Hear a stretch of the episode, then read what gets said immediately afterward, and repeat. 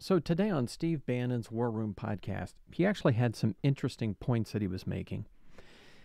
And what kind of piqued my curiosity was that he was talking about Elon Musk, and Steve Bannon said, This guy is owned by the Chinese. Not a big fan of Elon Musk, to say the least, which kind of piqued my interest because, as you know, right now on Twitter, since Elon Musk has taken Twitter over, it's become sort of more right leaning and a lot of the politicians, legislators, congressmen, you name it, are leaning into Elon Musk as, as their new best friend. And for somebody like a conservative, basically like Steve Bannon, to come out and say, you know what, he is owned by the Chinese, kind of piqued my interest. So I want to talk about that. And then he actually had this man named Joe Allen on his show who talked about the transhumanist ambitions that Elon Musk has. And that's basically where you get that chip that's planted in the back of your brain so that you can be human and AI or human and cyborg. And I want to talk a little bit about that interesting conversation that he had with this Joe Allen. So I didn't realize this, folks. Some background on Elon Musk. He's actually got triple citizenship. Um, as we know, he's most people know he was born in South Africa and to a South African father, and he's got a Canadian mother. He's also got U.S. citizenship. He's had some rocky uh, relationships here with his kids. He's got six kids. The one daughter, though, according to this article that's published by the Bay Area News Group, and this came out on October 10th of 2022, says that Elon Musk doesn't seem to believe he played any role in alienating his 18-year-old transgender daughter who made the legal move this year to no longer be related to her controversial billionaire father in any way, shape, or form. I mean, that's a hell of a move to make, right? I mean, the guy's a billionaire, and this daughter is saying that she doesn't want anything to do with him. Instead, the Tesla CEO told the Financial Times in an interview that was published Friday that his, according to this article back then, that his child's decision to distance herself from him was caused by nothing other than neo Marxists at educational institutions. Okay, all right. And um, he also said this in a conversation with the Financial Times. Musk said that his relationship with his daughter may change in the future. He also insisted that he has a very good or very good relationships with all the others, but he said you can't win them all. Interesting stuff. So the article that I want to talk to you about is coming to us from The Atlantic, folks. And it kind of touches on what I was talking about with why doesn't Steve Bannon, or why, do, why does Steve Bannon think that he's owned by the Chinese? I mean, what, what in the Sam Hill's going on here? You know, what are the dynamics at play? Because Steve doesn't really, he didn't go into any of that. He just said, you know, I, I, I don't like the guy. He's owned by the Chinese. So this article is again from the Atlantic. It's entitled Who's Really at the Wheel of Tesla in China? Details on this. It came out November 4th of 2022. So it sets up the scenario here with Elon Musk sort of calling people names over here. He called President Joe Biden some names. He referred to Bernie Sanders uh, in a tweet. He said, I keep forgetting that you're still alive.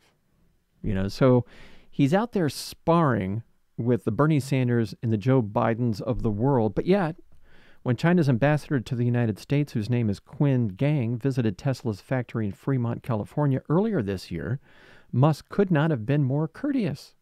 The two took a spin in a Model S plaid and enjoyed a friendly chat.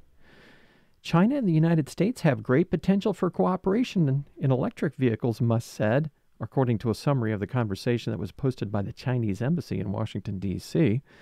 Tesla's cooperation with China has been smooth and successful.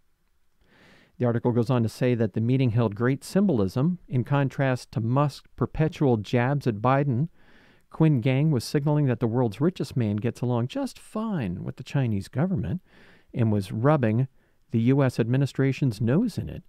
For the many in Washington worried about China's quest for technological leadership, Musk's apparent chumminess with the Chinese is cause for alarm. The U.S. and China have become bare knuckled economic competitors, especially in tech rich industries such as electric vehicles. But here was Musk, one of America's most innovative business leaders, fawning before a representative of the Chinese government party, the Chinese Communist Party, whose side is Musk on anyway? The article says it can be hard to tell. Musk may have founded the world's most important electric vehicle company in the fertile entrepreneurial soil of the United States, but its future relies as much on China as it does on its home country. That's why a pall of distrust has descended around Musk about his loyalties and intentions. And the article goes on here to say that if U.S. national security was left up to the business community, we would be speaking Chinese tomorrow. I thought that was interesting. Kyle Bass said that, the founder of the investment firm Hayman Capital Management. And the article goes on to say that raises a crucial question. Can Washington really get tough with China if U.S. companies see their future over there in the Chinese economy? For Musk, the answer is straightforward. Chinese drivers are forecast to purchase 6 million electric vehicles this year, and that's a bounty too lucrative to pass up, whatever Washington thinks.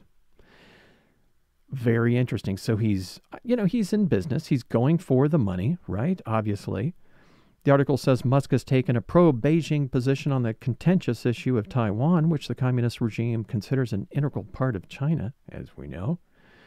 It also says that in 2018, Tesla became the first foreign automaker to strike a deal with the government to open manufacturing operation in China without a Chinese partner. And to this day, it remains the only one without a Chinese partner. Very interesting. The authorities in Shanghai, where Tesla operates a gigafactory, granted Tesla's local entity a preferential corporate income tax rate of 15% rather than the usual 25%, according to the company's financial reports. So that's pretty chummy, folks. And then it also goes in to say that Tesla's popularity in China keeps growing. Monthly sales have hit a record in September when this was written. When more than 83,000 locally made cars were shipped to Chinese buyers, Tesla's success in China certainly became a big contributor to Musk's immense fortune, which allowed him to buy Twitter. The Chinese government has not welcomed Tesla out of some lingering spirit of warmer U.S. China collaboration. It has supported Musk Enterprise because China needs him as much as he needs China, which is very interesting. So, the whole thing with China has helped him get Twitter, you know, and Twitter can get some some or China can get some beneficial treatment out of that. So it's really fair to say in this whole thing, folks, that um, yeah, Steve Bannon's probably onto something here. It, it it's kind of looking like old Elon Musk might be owned by Twitter, which is kind of interesting. And I've got this compilation that Steve Bannon also had on a show that's that's kind of interesting. And it take note of the fact where Elon Musk is talking about AI replacing jobs and universal basic income is going to be required. Then he says, eh, later on, he's, eh, don't worry about that. It's like, what? But here it is. Have a look at this. You are helping deliver that exciting future for X and for others? I mean, I'm trying my hardest to do so. I love humanity, and I think that we should fight for a good future for humanity, and I think we should be optimistic about the future and fight to make that optimistic, optimistic future happen. I'm very confident about Tesla's future in China. Uh, the Chinese economy, I think, is going to do extremely well over the next decade and uh, will become the biggest economy in the world. And it's also uh, committed to a sustainable uh, energy future. And Tesla is doing both of those things. China, I, th- I think, long term will be uh, our biggest market, both where we make the most number of vehicles and where we have the hmm. most number of customers. Do, do you think there will be basically, like, in, say, say 2050 or whatever, that, like a, a, a a robot in most homes is, is what they will be, and people yeah, will, will, will I think they probably love will. them and count on them. Yeah, you'll have your sort of buddy robot, probably. Yeah. I mean, how much of a buddy do you like? Do you do you how, how many applications do you thought is there? You know, can you have a romantic partner, a sex partner? I mean, oh, God. it's probably inevitable. It could be a pretty yeah. rapid replacement of certain types of jobs. How worried should the world be about that? I wouldn't worry about the, the sort of putting people out of a job thing. AI will make jobs kind of pointless. Probably the last job that will remain will be doing writing AI software, and then eventually the AI will just write its own software. This is why I think long term that there will need to be universal basic income. Um, yeah. the obsession with truth is why I studied physics, uh, because physics attempts to understand the the truth the truth of the universe. Um, and you see where things are going with virtual reality um, and augmented reality and if you extrapolate that out into the future with any rate of progress at all, then eventually those games will be indistinguishable from reality. They'll be so realistic, you will not be able to tell the difference between that game and the reality as we know it. Well, how do we know that that didn't happen in the past and that we're not in one of those games ourselves? God. Welcome back to maybe the not so smart but pure evil of Stephen K. Bannon, according to Elon Musk. Elon, just understand something, brother. We know more about your financial situation than you actually know yourself and how you are owned. And, I th- and there's the tweet. so, you know, Steve Bannon is really no fan. I mean, he's he's totally against Elon Musk here, folks. And then he goes into this transhumanism thing, and let's kind of get the skinny on that. Let's sort of align with exactly what that is. So, transhumanism is a philosophical and intellectual movement which advocates the enhancement of the human condition by developing and making widely available sophisticated technologies that can greatly enhance longevity and cognition. So, later on in the show, we had Joe Allen on, and uh, I thought it was interesting. It's, it's again non political, and the man actually raised some good points. So, have a listen to this. Talk about how on the right and the left how you have to adopt AI in order to compete going forward, whether it's a chatbot or whether it's financial analysis or whether it's art generation or whether it's for warfare. The idea is that human beings have to have AI to compete. And Elon Musk, being someone who is very familiar with evolutionary theory, in fact, that seems to be one of his motivating principles, uh, about two weeks ago uh, tweeted AI plus human versus AI plus human is the next phase, but the human part will decrease in relevance over time, except perhaps as will, like our limbic system is to our cortex. And what he means by that is that the next phase of human evolution will be cyborgs, the sort of cyborgs that he would like to see created using devices like Neuralink, and that no human being will be relevant in that milieu, in that environment, unless they are linked to AI. It will just be cyborg versus cyborg in the future. Oh, and maybe most importantly, there, he talks about how human beings will be less relevant going forward, just as our limbic system or our mammalian brain is less relevant uh, in, in comparison to our cortex, like when you look at a dog as compared to a human. And we will be, in essence, in his worldview, dogs as compared to the cyborgs. That is the worldview yeah, scary. driving him to create the culture that he's had an enormous impact on, right? He's a culture king. It can't be doubted. And that culture then is bleeding over into politics. And you see all these conservative Inc. guys, you know, bending over backwards to ingratiate themselves to him because yep. they're going to get a few extra likes on Twitter, I guess.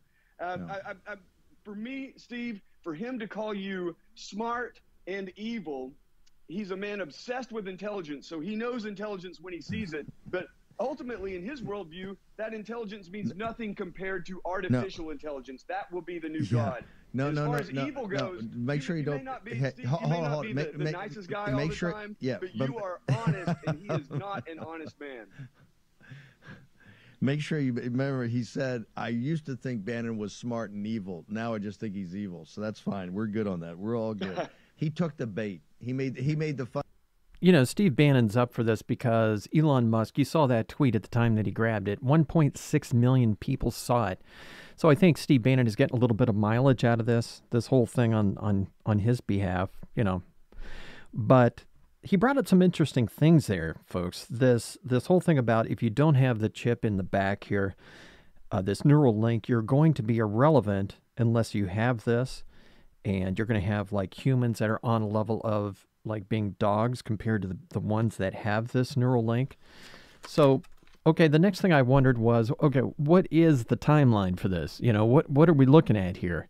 And have a look at this, folks. Evidently, Neuralink could start human trials in 2023 we could be less than a year away from having human brains implanted with microchips. It might seem like a crazy technology to implement, uh, yada, yada, yada. But then you've got to get FDA approval for all this stuff, right? At least in the United States. What's the timeline there?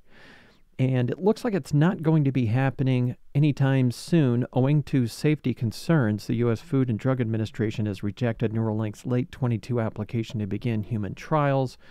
Reuters has reported. And not only that, but um, you know, when you go out and you look at, you know, these trials are all being done on chimpanzees. Not a big fan of that myself. Not a big fan. Um, you know, putting these things through what they did, and it's all for it, right? The advancement of mankind. Give me a break. I'm not a fan of that. So, the the whole thing here, folks, that um, the FDA hasn't approved this in the U.S., but it's, you know, who knows? In China, they could be doing this, right? Probably are. So there could be people walking around with these these chips in their heads. You know, might explain some of the stuff that uh, is going on over there. But so we're heading into this situation where we currently have the rich and the poor, right? The haves and the have nots. Now, we're not only going to have that going forward, as we always have, but we're also now going to have those with and without the Neuralinks, the chips in their heads. So if you think if you think that, you know, when you talk about computers and all of that kind of stuff nowadays, if you think that hacking is bad now, I mean, just wait until people are getting Elon's chips in their head.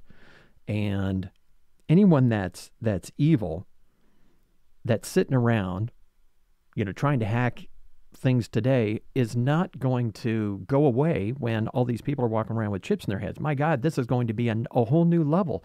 I mean, these people are going to be energized to hack the chips in their heads, in, in my point of view and they just won't be able to resist it. So it's going to be a whole new level of hacking because if you can control masses of people through a hack, and God knows, you know, what they're going to be able to pull off. I mean, I'm just I'm just leaning into not being a fan of this, obviously.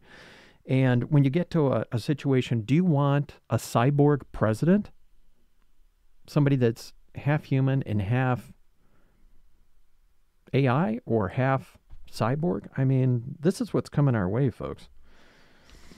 I'm going to be one of those, um, you know, like the vaxxers, you know, I don't want the vax, the mRNA, you know, I can't have, well, I'm going to be like that, I think, when it comes to these chips. Not going to do it.